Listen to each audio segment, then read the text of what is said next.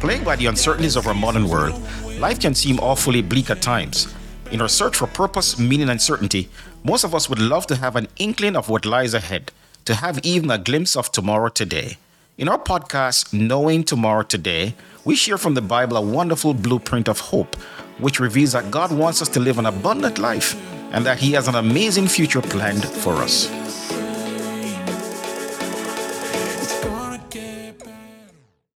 Right, welcome to a podcast, Knowing Tomorrow Today. I'm your host, Merrick Brown. Thank you always for joining me on this journey of hope. I always want to encourage you to like, subscribe, and to share these messages of hope wherever you listen with your family, with your friends, with your coworkers, and just all who you meet along life's way. So, in our last episode, we looked at the second horseman of Revelation, chapter 6, and we found that the second horseman represents the division and opposition in households, communities, and nations that the proclamation of the gospel of Jesus often brings by those who are opposed to it. Uh, and- and we find that this is still true today. We found out that the, the second horseman of Revelation corresponded to a period of persecution that was unleashed on the Christian church by the Roman emperors uh, from about the year 100 to 313 AD. Uh, during this period, Roman emperors such as Nero, Domitian, and Trajan, uh, they were all intent on saving paganism in the Roman Empire. And the result was that thousands of Christians were massacred for their faith. Christians who Uh, who wouldn't have renounced their religion. They were they were mauled by lions in Roman coliseums. Others were beheaded, crucified, uh, or even burned at the stake. Finally, we discovered that the most vicious onslaught carried out against Christians during this period was the what we call the Diocletian persecution, uh, which lasted from uh, the year 303 to 313 AD. The Diocletian persecution was a, a Roman Empire-wide campaign against Christians initiated by the Emperor Diocletian.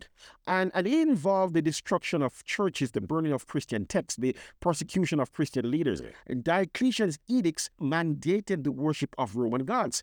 And so those who resisted faced imprisonment and death. However, although this persecution was very it was very severe, the Diocletian persecution ultimately failed to eradicate Christianity from the world and from the Roman Empire. And so the second horseman of Revelation chapter 6 represents the persecution and division which arose as the gospel was proclaimed, as the gospel was preached in all the world. And so in this episode, we want to see what happened when the third horseman of Revelation chapter 6 begins to rise or began to ride. And we find this in Revelation chapter 6, verses 5 and 6. And there, uh, the, the apostle John writes there, he says, when he opened the third seal, I heard the, th- uh, uh, uh, the third living creature say, Come and see. And I looked, and behold, a black horse. And he that sat on it had a pair of scales in his hand. And I heard a voice in the midst of the four living creatures saying, A quart of wheat for a denarius, and three quarts of barley for a denarius. And do not harm the oil and the wine. Again, you find that in Revelation chapter 6, verse 5 to 6. And so when Jesus opens the third seal, a rider on a black horse appears. And so when you think about it, uh, if the first horseman on uh, on on the white horse represents the gospel in its purity, in, in its truth and righteousness, then the black horse likely symbolizes uh, just the opposite, right? It, it symbolizes the, the spread of erroneous or false doctrines by the church. Now that's shocking, right? That's really shocking when you think about it. That the rider of the black horse represents the absence and essentially the corruption of the gospel. So what could have happened here that would have caused um you know erroneous doctrines and the absence of the the gospel to to be um you know to be in history. Well in order to find out there, there are several important symbols in the prophecy of the third horseman there in revelation chapter 6 that we want to look at. First the rider of the black horse is is seen to have a pair of scales in his hand. We are told that a quart of wheat and three quarters of barley goes for a denarius. Also the horseman is told not to harm the oil and the wine. Now what do all these symbols mean? So during biblical times, grain, oil, and wine they were very important food staples uh, in in ancient Palestine. Uh, in fact, they form an important part of the people's diet at that time. And so, understand this: a denarius was a silver coin that was the standard currency of ancient Rome. This coin wa- was widely circulated, especially from um, the, the third century BC to the third century AD. And so, Jesus would have been familiar with this coin. Uh, he would have handled this coin Roman uh, coin in his day. A denarius was equivalent then to a, a day's wages, right? And so after receiving his denarius, a day laborer would head to the market to buy food for his family. Now, according to the prophecy of the third horseman, if a quart of wheat is carefully weighed out on scales and sold to him for a, an entire his wages or for a denarius, then he is in trouble because this would not be enough for him to feed his family. And so, what is the prophecy of the third horseman trying to say to us here? It is trying to say to us that it's trying to say to us that there is a famine in the land. Uh, a, a famine in the land has caused uh, a scarcity of wheat and barley in the economy, which would explain the price hike on these items. And so understand this wheat and barley are typically used to make bread. And, and this is true even today, as it was true in Jesus' day. However, the prophecy of the third horseman is not concerned with literal bread, but spiritual bread. The Bible often equates uh, bread to the word of God. In fact, if we go to the, the Gospel of John, John, John chapter 6, verse 35, and if we read to verse verse 63, we're not going to read all those verses, right? And in verse 25, Jesus said, I am the bread of life. Whoever comes to me will uh, never be hungry again, he says. Whoever believes in me will never be thirsty. I am the living bread that came down from heaven.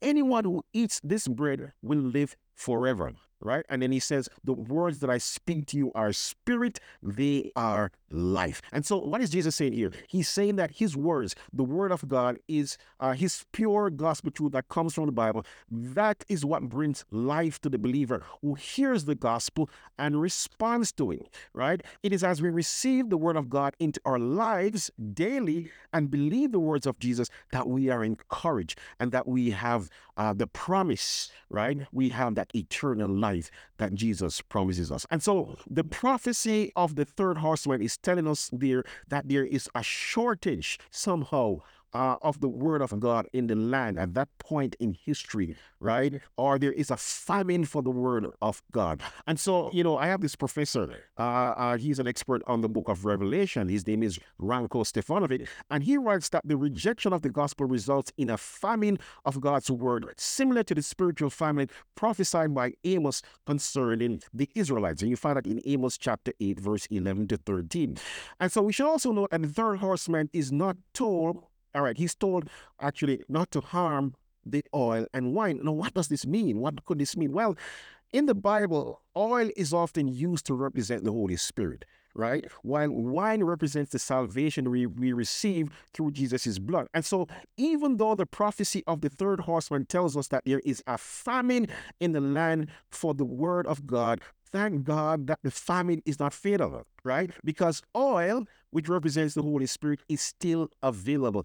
And wine, which symbolizes the salvation we have in Jesus, is always available. Even if the enemies of God try to obscure or to corrupt the true gospel of Christ, these elements, these, these truths, these realities are always available to believers. And so we say, Praise be to God. And so, at what point in history did the pure, uh, uncorrupted gospel begin to be obscured, causing a, a famine for God's word in the land. Now, to answer this question, we need to uh, we need some context here, right? We need to briefly examine Jesus' message to the church at Pergamos, which comes immediately after his mes- message to the church of Smyrna, which is the persecuted church by the Roman empires. Why? Why do we need this? Well, because Jesus' message to the church at Pergamos is a parallel prophecy of the third horseman of Revelation, and so we can glean a lot about the prophecy of the third horseman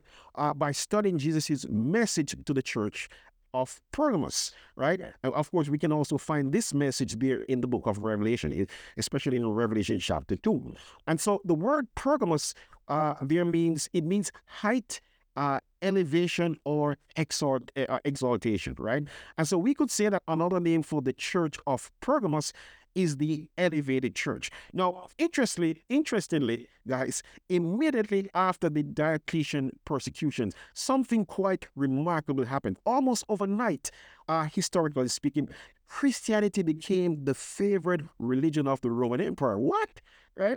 And so the Christian church uh, went from being the persecuted scourge of the empire to the most valued religion in the Roman Empire. And the church was elevated in essence, right? Now, how did this happen? What happened here to cause this, this radical shift?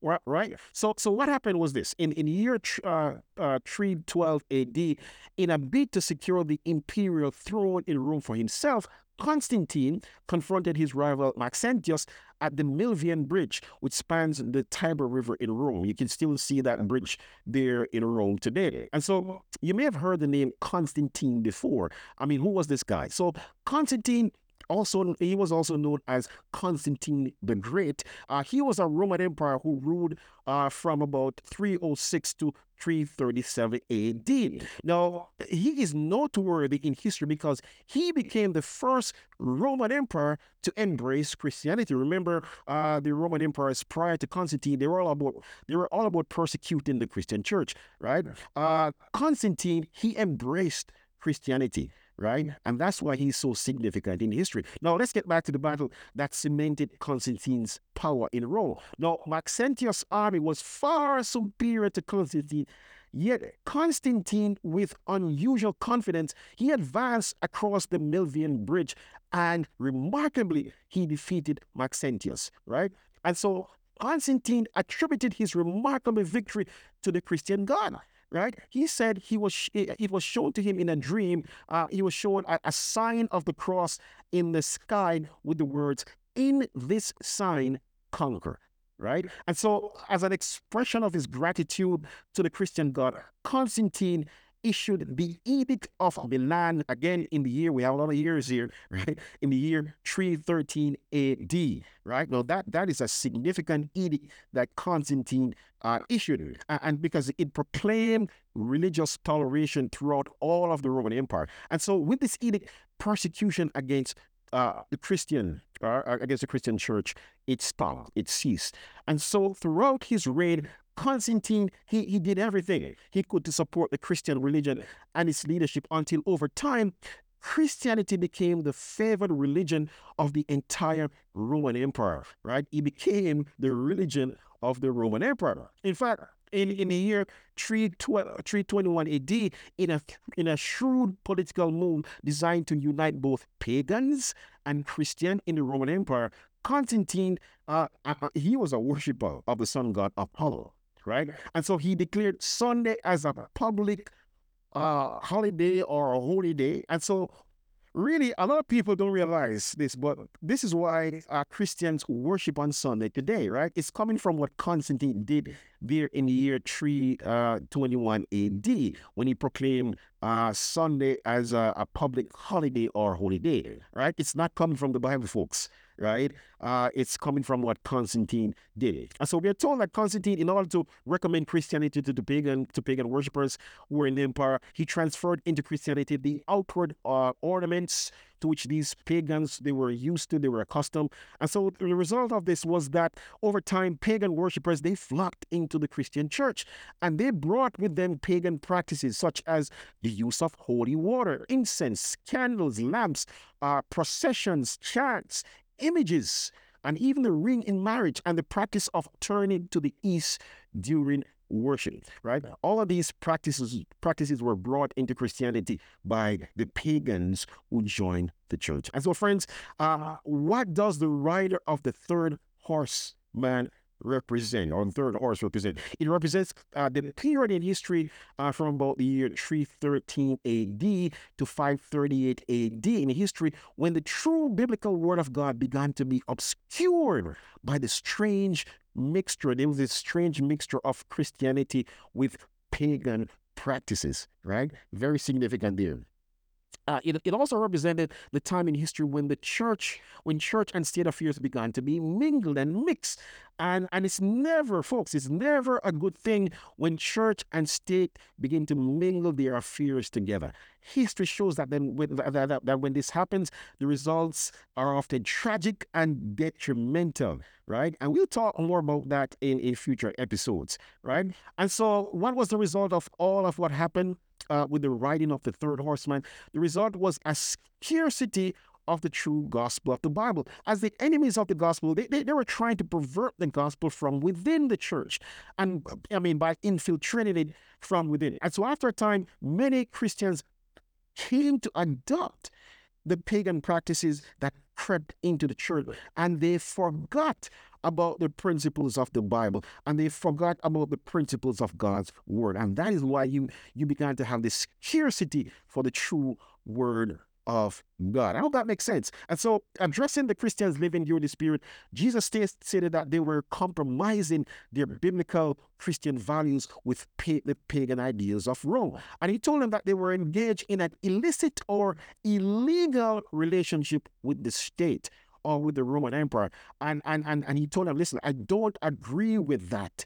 And he appealed to them to turn away from those ideas and from those practices and to return to him and the true gospel. In fact, he said there in Revelation chapter, this is Jesus, right? Speaking now in Revelation chapter 2, verse 16, he tells the com- compromising church or Pergamos, he says to them, listen, repent or else I will come to you quickly and I will fight against them with the sword of my mouth.